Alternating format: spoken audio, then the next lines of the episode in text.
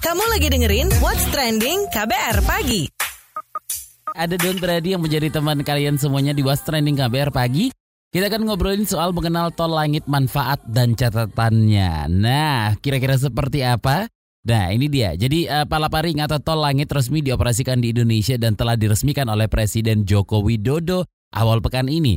Kata Jokowi, proyek jaringan itu menghubungkan seluruh kota dan kabupaten di Indonesia serta menekan kesenjangan jaringan komunikasi antar daerah. Menurutnya pembangunan Palaparing juga akan membuat biaya komunikasi lebih murah karena operator telekomunikasi tidak perlu berinvestasi besar membangun infrastruktur pendukung. Yeay. Jadi bisa agak lebih murah nih telepon-teleponannya.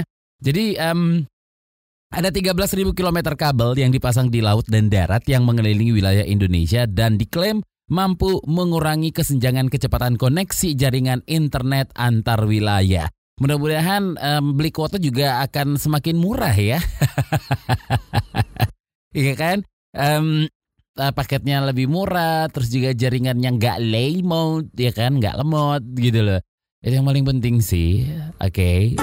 What's trending KBR pagi. Dan untuk mengenal lebih lanjut soal um, palaparing ini, saya akan uh, ajak anda menyimak rangkuman penjelasan Menteri Komunikasi dan Informatika Rudiantara berikut ini. Palaparing itu adalah seperti jalan tol untuk internet kecepatan tinggi. Jadi Jakarta Bandung jalan tol, pintu Bekasi sudah dibuka, pintu Kerawang sudah dibuka. Nanti dibangun dari pintu pintu tol tadi ke dalamnya itu aksesnya oleh teman-teman operator. Jadi mulai saat ini Agustus kemarin dari 514 kabupaten kota tidak ada yang tidak dihubungkan dengan jalan tol tadi. Ini Kominfo beserta dengan teman-teman operator yang membangun jaringan tulang punggung tadi. Indonesia dibanding negara tetangga dari ICT infrastructure kita masih ketinggalan. Kita masih di belakang Singapura sudah pasti. Thailand, Malaysia. Karena mereka negara daratan, kita negara kepulauan. Tantangan kita ke depan membangun infrastruktur ICT untuk pengembangan ekonomi digital tidak bisa sak sanyet. Tetapi kita harus jangka panjang. Karenanya untuk membangun palapa, eh, eh satelit. Satelit untuk internet internet berkecepatan tinggi khusus yang akan menghubungkan 214 ribu melengkapi 214 ribu sekolah di seluruh Indonesia SD, SMP, SMA semua puskesmas, rumah sakit, fasilitas kesehatan semua desa Oke, itu tadi rangkuman penjelasan dari Menteri Komunikasi dan Informatika Rudiantara. Nah, Billy Mambrasar, pendiri Kitong Bisa, menilai kehadiran Palaparing membawa optimisme dalam meningkatkan pertumbuhan startup di Papua. Kita dengar penuturannya berikut ini. Kami semua anak-anak Papua yang sudah punya startup, sudah punya social movement, saya cuma satu, kita bisa. Tapi ada anak-anak Papua yang lain banyak. Uh, kita saat ini ada 23 pendiri, anggota kita sudah expand menjadi 118 orang, itu semua dari semua suku, tujuh wilayah ada. Jadi dari Wamena juga ada, dari Paniai juga ada, dari Papua Barat juga, Sorong semuanya ada. Kita menggerakkan, membuat Papua Muda Inspiratif untuk mendorong Innovation Hub ini dan adanya Palaparing ini nanti sangat akan membantu Innovation Hub ini berdiri untuk mengajak anak-anak menginspirasi anak-anak muda Papua yang lain lagi untuk ikut membangun bangsa. Pak Presiden langsung menamakan itu Silicon Valley of Indonesia yang akan ada di Indonesia Timur. Uh, peletakan batu pertama direncanakan akan pada tanggal 28 Oktober. Jadi kita bangkitkan pemuda-pemudi Papua tinggal kita pakai teknologi itu untuk membangun. Konsep vocation artinya membangun bersama. Itu yang saya sampaikan ke Pak, Pak Presiden.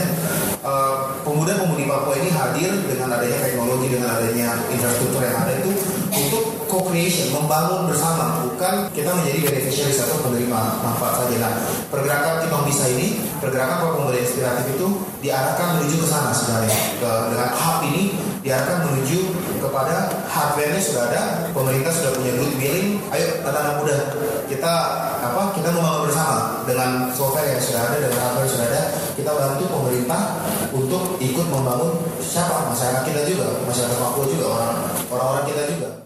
Nah itu tadi penuturan dari Billy Mambrasar pendiri Kitong Bisa.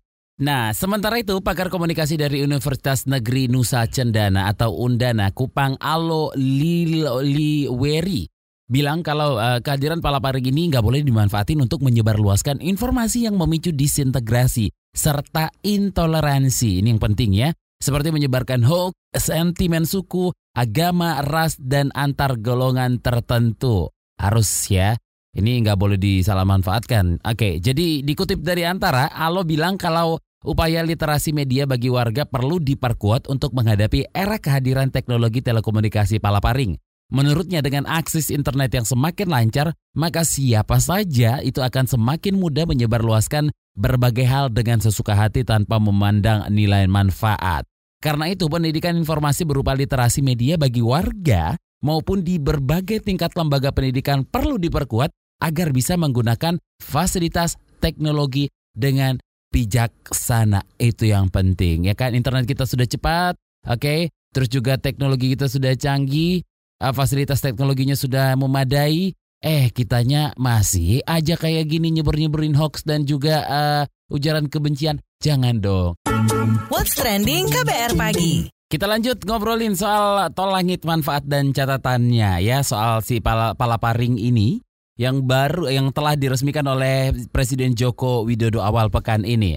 Jadi Ketua Lembaga Riset Keamanan Siber dan Komunikasi Cisrek Pratama Persada berhadap pemerintah memperkuat keamanan siber untuk memberi rasa aman bagi warga net dari ancaman penyalahgunaan akses internet yang bisa bertambah dengan adanya palapar ring timur atau tol langit. Lebih lanjut kita obrolkan bareng Ketua Lembaga Riset Keamanan Riset dan Komunikasi. Maksudnya Ketua Lembaga Riset Keamanan Siber, itu yang benar ya, dan Komunikasi Cisrek Pratama Persada. Mas Pratama, tanggapan hadirnya soal uh, palaparing ini seperti apa Mas? Sebenarnya Palaparing Timur ini kalau ada yang belum tahu kan kita bangun jalan tol lah gitu untuk infrastruktur internet. Nah sebenarnya kita perlu apresiasi juga nih walaupun agak lambat gitu tapi memang untuk mengerjakan pembuatan infrastruktur fiber optik, kabel bawah laut gitu, kemudian broadband wireless access itu nggak gampang di Indonesia ini. Kenapa? Karena di Indonesia ini negaranya kepulauan, beda-beda pulau dipisahkan laut, kemudian ada gunung-gunung begitu. Jadi pemerintah pemerintah ketika sudah bisa membangun infrastruktur internet, backbone internet, baik itu di Palaparing Barat, Palaparing Tengah, ataupun Palaparing Timur, itu menurut saya perlu diapresiasi. Oke, catatan bagaimana agar agar pemanfaatan maksimal diakses seluruh masyarakat nih Mas? Perlu kita ketahui bahwa pembangunan infrastruktur tidak tidak cukup gitu. Ini kan kita kayak bangun jalannya gitu ya kan. Sedangkan kemanfaatannya akan bisa dirasakan kalau jalan ini bisa diakses oleh semua masyarakat yang ada di Indonesia baik di barat, tengah maupun di timur kan gitu. Nah, kalau misalkan pemerintah berhenti sampai di sini pembangunan infrastruktur ya menurut saya akan salah gitu. Tetapi pemerintah nggak akan sebodoh itulah sehingga pemerintah kita sudah memiliki rencana di tahun depan akan membangun beberapa ratus BTS di wilayah-wilayah yang sudah tercakupi oleh palaparing ini. Karena memang nggak akan ada gunanya kalau misalkan backbone-nya ada, speed-nya tinggi karena menggunakan fiber optik kan, uh, diklaim bisa 80 GB per second sampai 100 GB per second begitu, tetapi tidak masuk ke rumah-rumah warga ya nggak ada gunanya percuma. Gitu. Hmm, Oke, okay. Perlu nggak sih ada persiapan khusus di tataran masyarakat, Mas? banyak sekali PR-nya dan tujuan utamanya sebenarnya bukan internet. Kalau internet ini kan sarana aja sebenarnya. Tujuan utamanya nanti lebih ke arah bagaimana bisa meningkatkan ekonomi ekonomi rakyat, bagaimana bisa meningkatkan ekonomi digital kita. Kan kemarin Google udah jelas-jelas bilang dari surveinya Indonesia ini di tahun 2025 potensi untuk ekonomi digitalnya itu 133 miliar dolar Amerika. Itu kan gede banget gitu. Ya kan jangan sampai itu hanya dirasakan oleh masyarakat yang sudah bisa mengakses internet saja gitu. Sedangkan masyarakat yang apa belum bisa mengakses nggak merasakan oleh karena itu penetrasi internet untuk masuk ke setiap masyarakat kita di seluruh Indonesia ini harus segera dilakukan. Awalnya harus ada literasi digital untuk saudara-saudara kita yang di sana. Karena apa? Karena kan internet ini kan banyak negatifnya. Jangan sampai ketika nanti mereka bisa mulai internet, kemudian mendapatkan informasi-informasi dari internet, dari media sosial, dan mereka menganggap bahwa internet ini adalah kebenaran. Wah, bisa bubrah semuanya. Oleh karena itu, pemerintah juga harus aware, kita semua harus aware. Hmm, Oke, okay. menyambut pertumbuhan ekonomi digital, keamanan siber kita dapat mengimbangi nggak? Ya untuk saat ini sih ya masih masih lumayan agak jauh gitu. Tetapi bukan berarti bahwa kita ini tidak mampu. Kita mampu. Yang penting adalah bagaimana goodwill dari pemerintah kita, bagaimana goodwill dari para aktor-aktor stakeholder dari pemegang wilayah cyber ini bisa kerjasama, bisa mempertahankan lah sistemnya dari serangan-serangan cyber karena ini memang udah sudah nyata gitu apa serangan cyber sudah nyata sekarang perangnya bukan lagi perang fisik kalau nggak ada lagi kita bom-boman di Indonesia perangnya adalah pencurian informasi, perusakan informasi dan lain-lain. Terima kasih Ketua Lembaga Riset Keamanan Siber dan Komunikasi Cisrek Pratama Persada. What's trending KBR pagi? Penasaran sama komentar Miss KBR? Ini dia Miss KBR. Sekarang ini ya ke mana-mana tuh lebih gampang. Bisa lebih cepat, jalan udah banyak. Mulai dari jalan ke Cilengsi, Jonggol, sampai jalan menuju kemenangan. Ada banget kan, wah.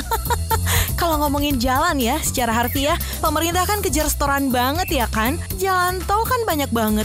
Gak cuma di daratan, di lautan juga ada. Nah, sekarang nih kabarnya kita punya tol langit. Tapi bukan jalur cepat ke surga or whatever loh ya. Pastinya itu kan gak ada. Jalan tolnya bukan surganya yang gak ada. Perlu dilurusin biar gak multitafsir kayak undang-undang bikinnya DPR.